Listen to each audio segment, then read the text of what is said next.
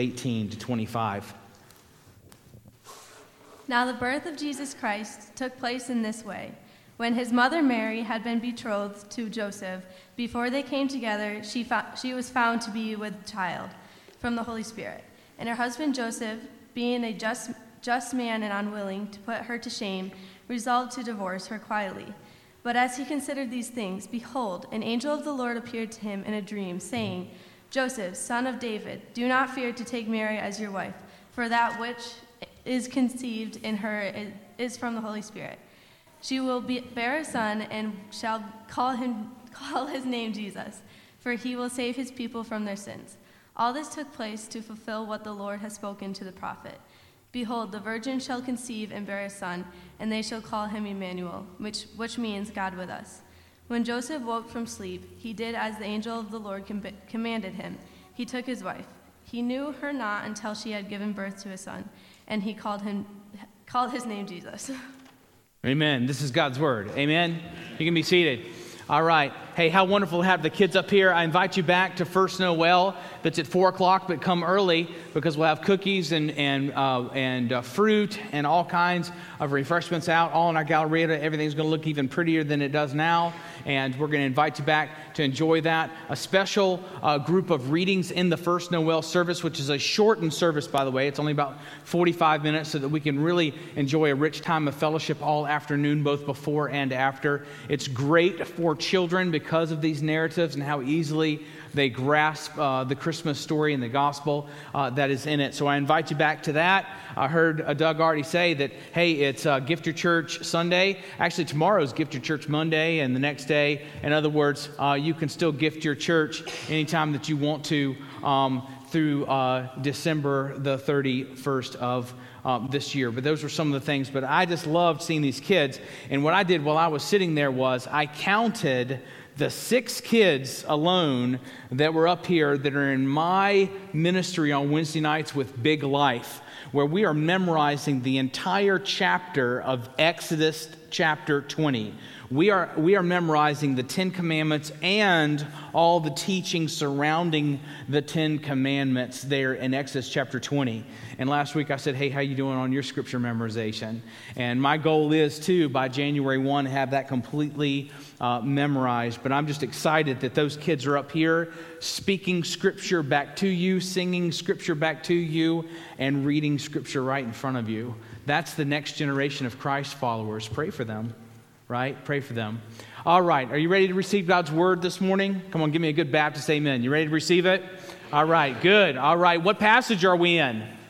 Matthew chapter 1, and we're studying the character Joseph here this morning. Why is this message important? Why should we really insert ourselves and our faith in this message? And how does that relate to all the people that have come here today with our different lives, our, di- our different dilemmas, our different perils, our different situations? This is a moment in history upon which all faith hangs.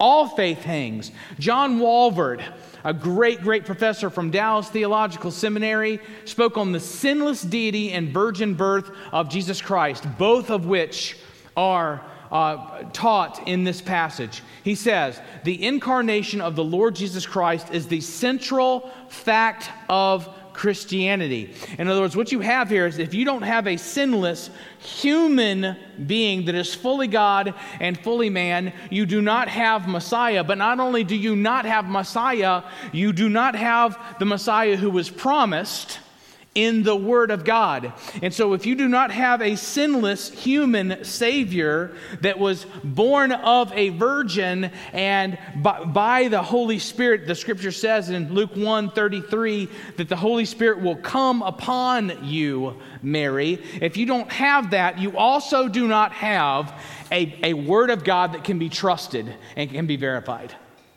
Everything breaks down if what we are reading and studying here this morning is not true. All of faith hangs upon these truths that exist in this passage. If someone says to you, hey, I need you to get that, that uh, fence over there painted, you now have a million options on how to paint that fence. You now have a million options. You can choose white paint, red paint. You can choose a two inch wide brush, a two and a half inch wide brush. You can pick four or five people to help you paint. You can pick two or three people to help you paint. You can do it on a Tuesday or on a Thursday. You can wait until it's completely dry. You can do it three months from now. You have millions of options to paint that fence.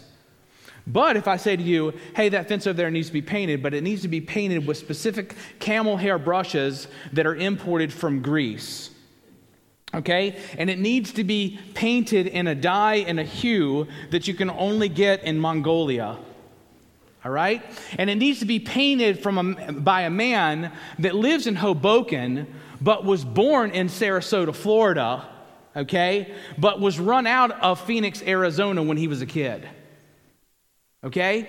And then I say to you, and that person has to have been born on this day, on this date to a mother whose name was Mary and to a father whose name was Joseph.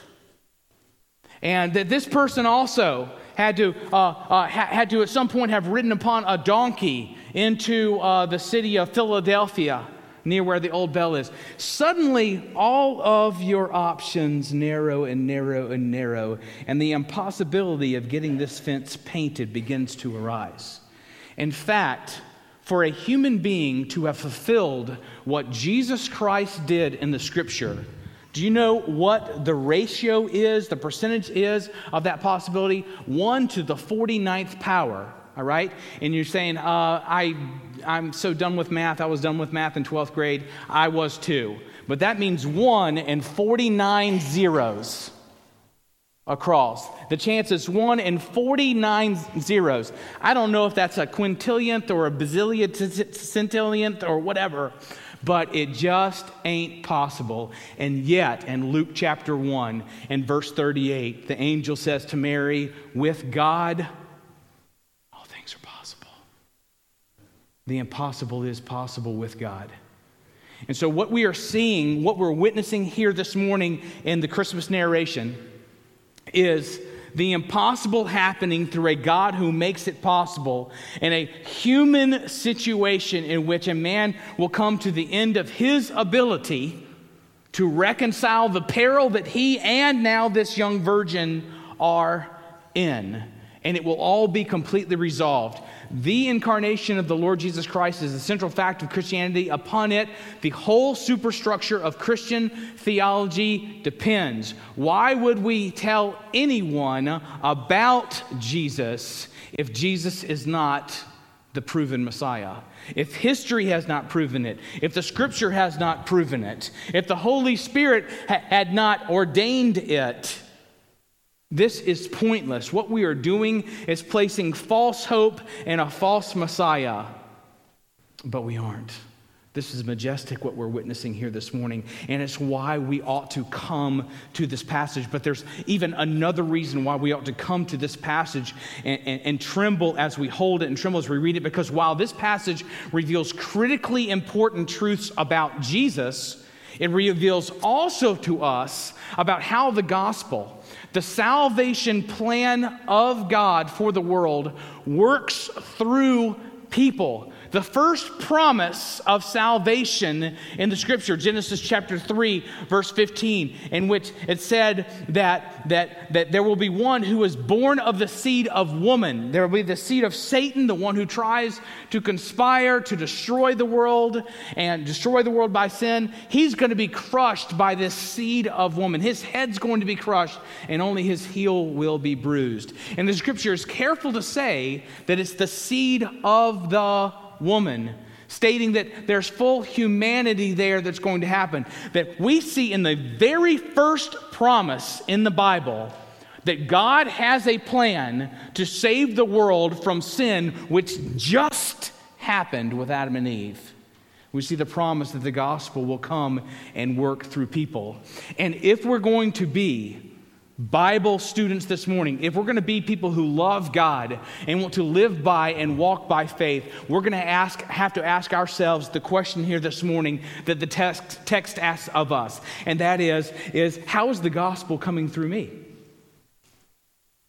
How, how, how are the truths about Jesus and how is the grace of God reaching other people? How is the story of the gospel getting to other hearts. How is it happening through me? And we'll be confronted with something that appears to be very wrong, where a couple of righteous people are going to suffer for something that they did not ask for. And we will have to ask the question in our, in our own hearts Am I ready to receive a gospel that calls me?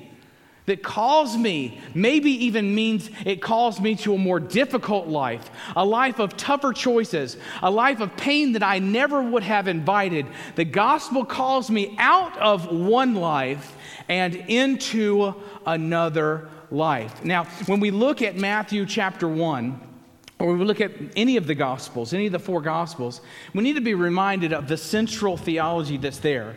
While we many times come to the Christmas story and we do character studies like we're going to do this morning, we have to remind ourselves that that is not the primary emphasis of the Scripture. The primary emphasis of the Gospels is Jesus. The secondary emphasis all around Jesus is the gospel or the salvation plan of God. Each one of these gospels, take it home and read it, it will tell you how to be saved, how to be born again, John chapter 3 says. So Jesus says to Nicodemus, You'll never enter, you'll never see the kingdom of heaven unless you are born again. Matthew declares salvation in, in, in Jesus Christ. Luke declares salvation in Jesus Christ. Mark declares salvation in Jesus Christ. Jesus claims to be that very Messiah in all four of those Gospels. The main point of the passage is Jesus. And then what surrounds all of the main point of these passages about Jesus is the gospel of Jesus Christ. Really, a study of an individual character like Joseph comes in a very distant third. And yet we still will benefit from all three here this morning. All three. All right, so what's the main point of the passage? What does the passage then reveal about Jesus? So instead of following it in a linear fashion, we're going to follow it in a theological fashion here this morning. Let's keep the main thing the main thing and ask ourselves, what does it reveal about Jesus? Well, it reveals that Jesus is the sinless Son of God. If you look at Hebrews chapter 2 and verse 14, the writer of Hebrews contends, Since therefore the children share in flesh and blood, he himself likewise partook of the same things. What is the writer of Hebrews saying? He's saying that's humanity. The children share in flesh and blood, Jesus shares in flesh and blood. That through death he might destroy the one that has the power of death, that is the devil. All right? Now, here's what he's saying there. Is the devil the accuser the devil who is the inspirer of all sin, the prince of the power of a world that is broken and cursed. That's the only power that he has the power to continue to call a world to sin and to death.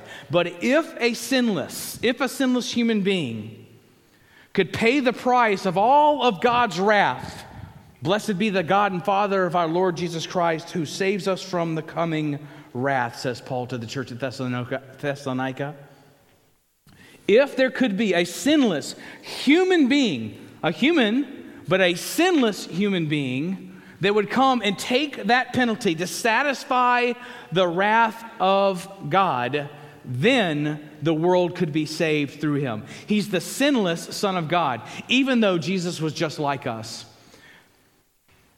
Why? Because he was to become a sacrifice for sin. He had to be human. He had to physically die to show that death was overcome. In Matthew chapter 4, verse 1, the scripture shows this humanity. It says he was tempted by the devil. In verse 2, it says Jesus became hungry. In Mark 6, chapter 3, he te- it tells us that Jesus was a carpenter. He had a trade, he had a human craft. In uh, John chapter 13, Jesus weeps with sympathy. It should be John chapter 11. Jesus wept with sympathy for his friends. God the Son humbled himself to become like us in all ways but one. The perfect Son of God never sinned, even once in thought or word or deed.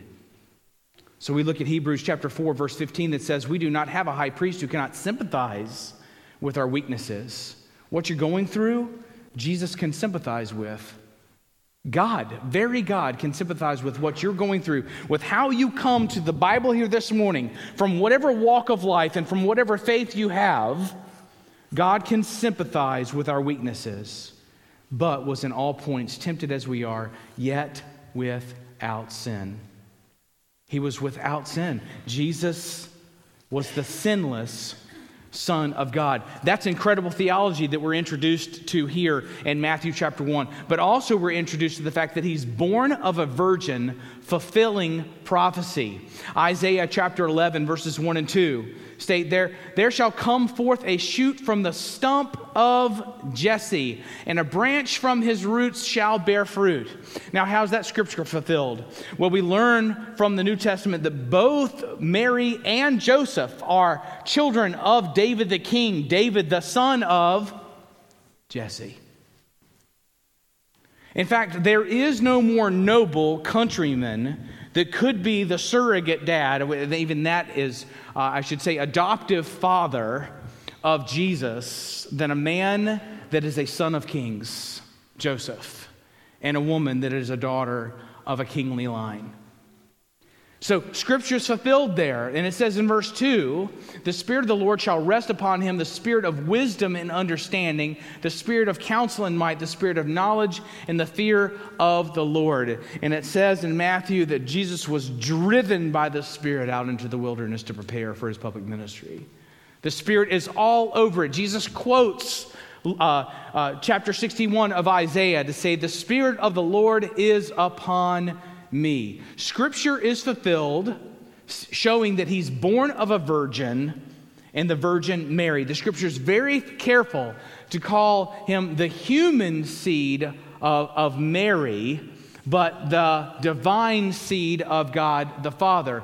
Fully man, fully God, the only one true Messiah. Look again at Matthew chapter 1, verses 22 and 23, right down to the page. It says this All this took place to fulfill what the Lord had spoken by the prophet.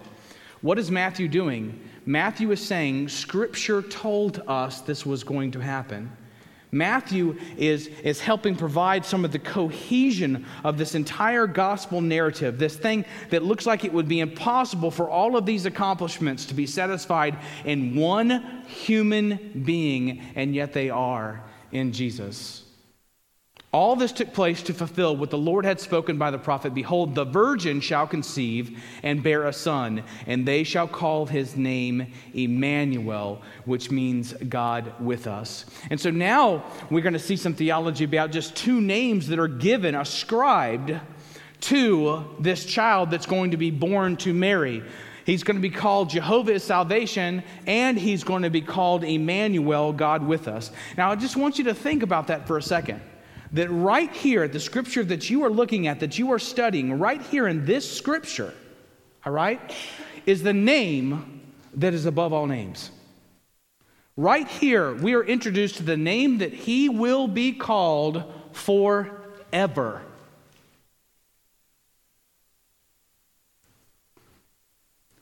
When preachers preach for centuries, for now over two millennia, the truth of Christ. When missionaries go and share the truth about Christ, they go and they tell people about Jesus.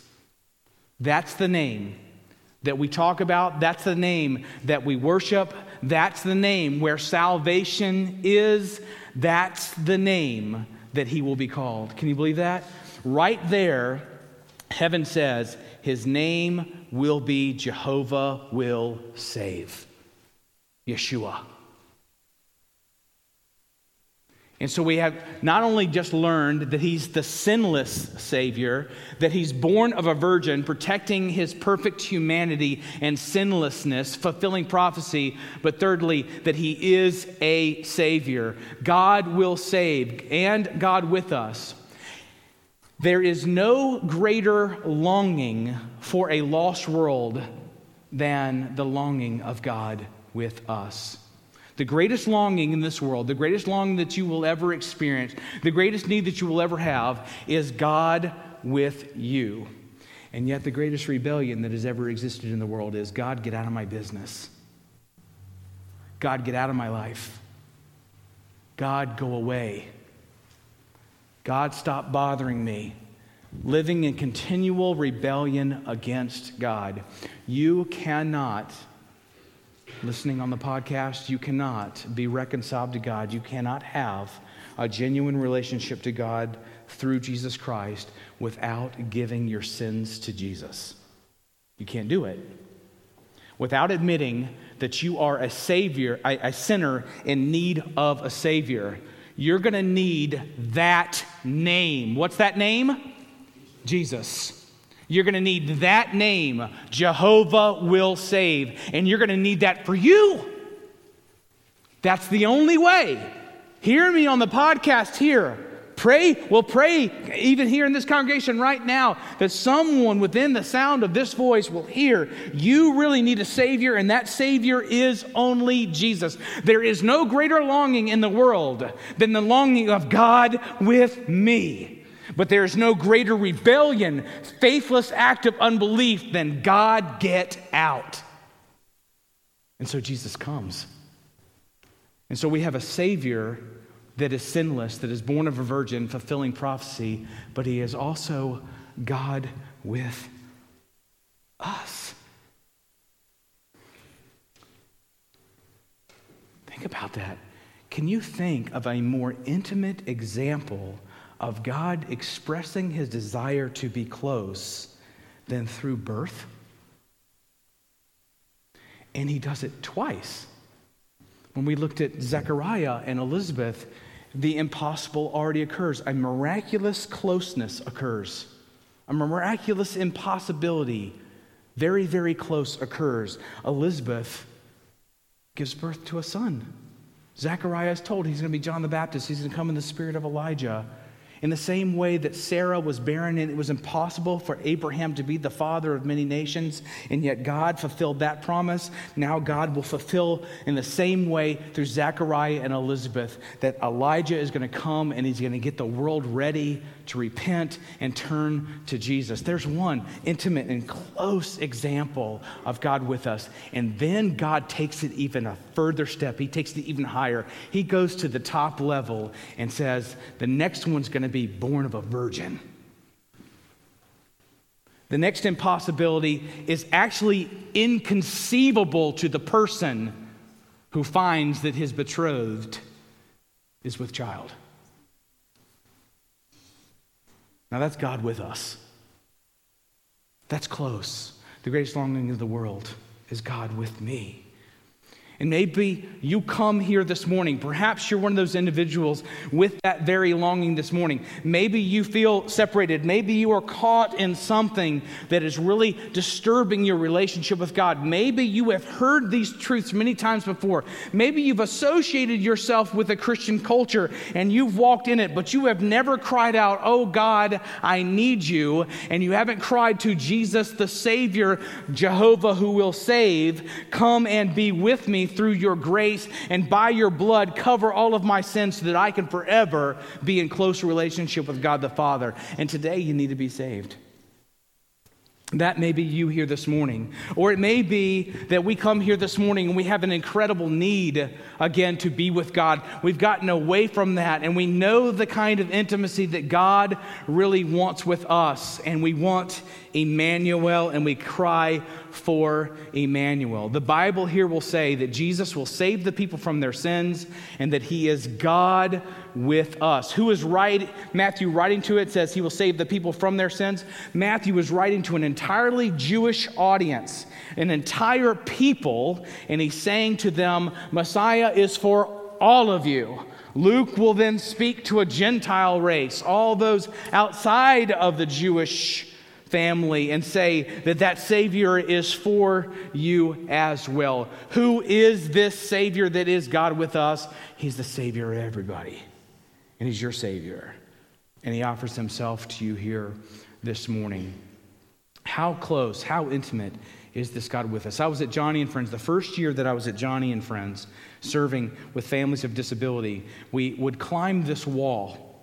and um, of course, the, the, the, the adult children and children of disability had struggles with getting up this wall, and they had ropes, and they had harnesses on them, and then they were some that were complete invalids that had trachs so that they could breathe through uh, their throats, and they had feeding tubes in their bodies because they couldn't eat, and they had stuff stuffed in their ears because their ears didn't work, and they couldn't see very well. And basically, the best thing that this one young man named uh, Jonathan could do was grunt. That's about all he could do. And so um, somebody comes over and says, Hey, let's have Jonathan go up the wall. And I'm going, What? He can't walk, he can't move his arms. He's paralyzed from the neck down. He can barely breathe. And someone says, let's, let's, let, us let us do the impossible. Let's figure out how to do the impossible. Right there. And so they go over to these rangers that have been doing this for, you know, for days, weeks, months, maybe years and stuff like that. They say, hey, look, you know, can this, this uh, child that is a wheelchair user, uh, that is paralyzed, um, that we have to be very careful not to put any weight on him or anything like that because he's, he's breathing through his throat and stuff. Is there any way to get him to the top of that wall? And the guy said, There's a way. There's a way. He said, It's the taco. The taco, yes, the taco is this big, huge, giant uh, thickly woven cordura, nylon, multiple layer sheet with ropes and, and, and clips and all kinds of things. And we literally can just kind of cuddle a human being inside this taco, wrap him up in it, and pull him all the way to the top. And he can just go all the way to the top. Well, we put Jonathan in this taco and he went.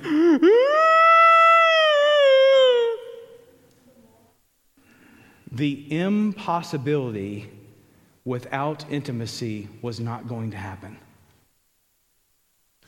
And so his dad said, Put me in there with him. And so his father lies down flat on the ground, and they drop Jonathan onto his father, and his father wraps his arms around him like this and holds him close. And then they wrap the taco around both of them and they begin to pull.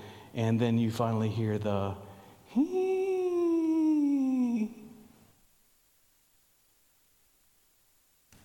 God with us, a Savior who is God with us. What does the passage then reveal about the gospel?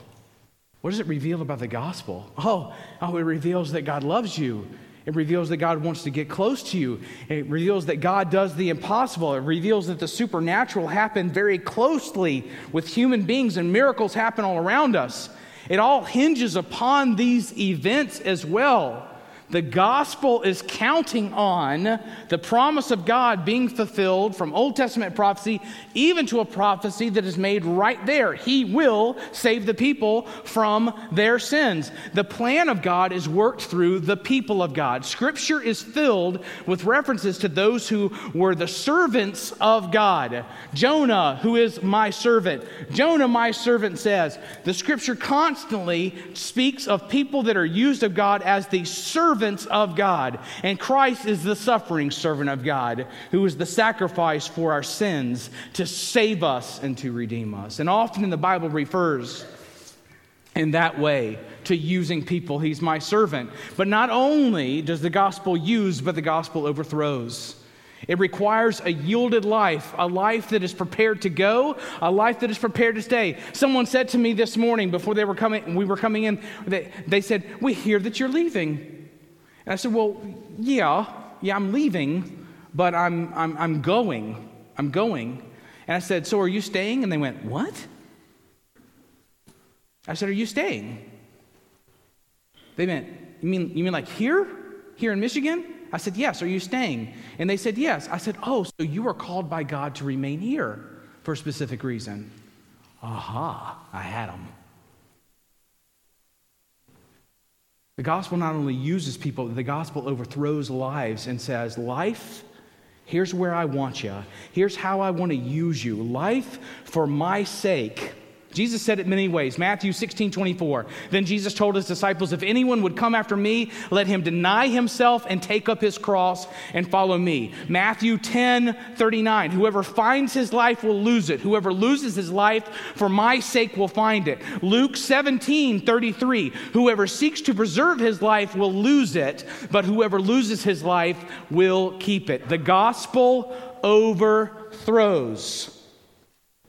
10 years ago this January, Heather and I came here at the beginning of January on a candidacy trip.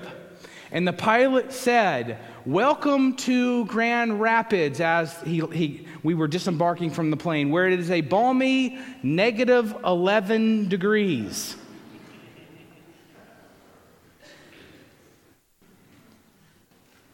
From Charlotte, by the way, but it doesn't really, really matter. From lower from, from down. And that night, and we were host, the hospitality was great, but the shock of just what would change was shocking.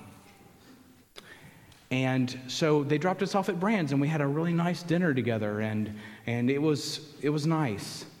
And, uh, but uh, we, we were staying at that country inn across the, the parking lot, all the way across the Dutch Village parking lot from the Brands. And I, not knowing what we were up against, said, Oh, we'll walk across. we'll walk across there after dinner. Okay? We went outside, and Heather said, This is impossible. I don't care if we need to call a cab to go one third of a mile. And I said, You know what?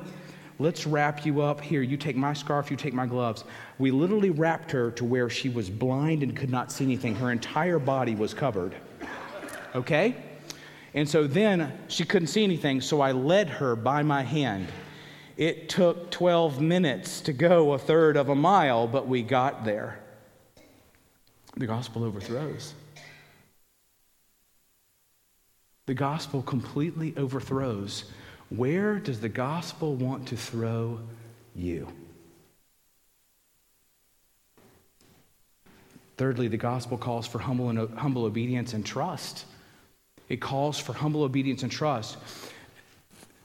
It's going to take a person who already is righteous and tell him to do the unthinkable. He, in his own figuring and understanding of how to, uh, to handle this problem of Mary being pregnant, that by any human definition means she's committed adultery during the betrothal period.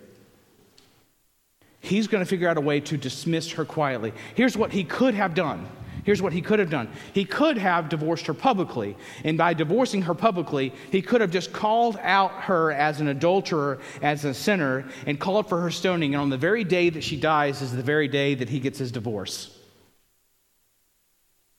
But no, their names were written up in the synagogue there in Nazareth for a full year to be prayed for as the betrothed in the betrothal period. He had a responsibility for that life, even though he had not taken that life and consummated that marriage. For that year, he was getting ready. He and his father were probably preparing the humble um, uh, abode and estate that was going to be their home. He was a righteous man. He was keeping himself from her, allowing her to continue to live with her father father, eh, father and mother and to stay with friends, sisters, brothers, and cousins in the small town of Nazareth. And he says, How can I? It says that he tried to figure out a way to divorce her quietly because there was not just door number one, but there was door number two. And door number two is this is to find two or three witnesses that where you say, I divorce her, I divorce her, I divorce her three times, and those witnesses testify to that fact.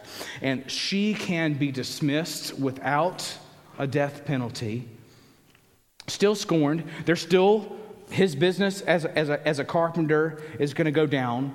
Whatever she sold in the marketplace, whatever friends she's, she had, are going to drop her off of Facebook. They're, they're going to they're going to defriend her.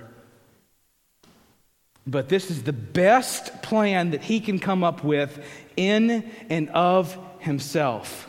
Haven't you taken counsel with yourself before and said, I think this is the best thing that I can possibly do?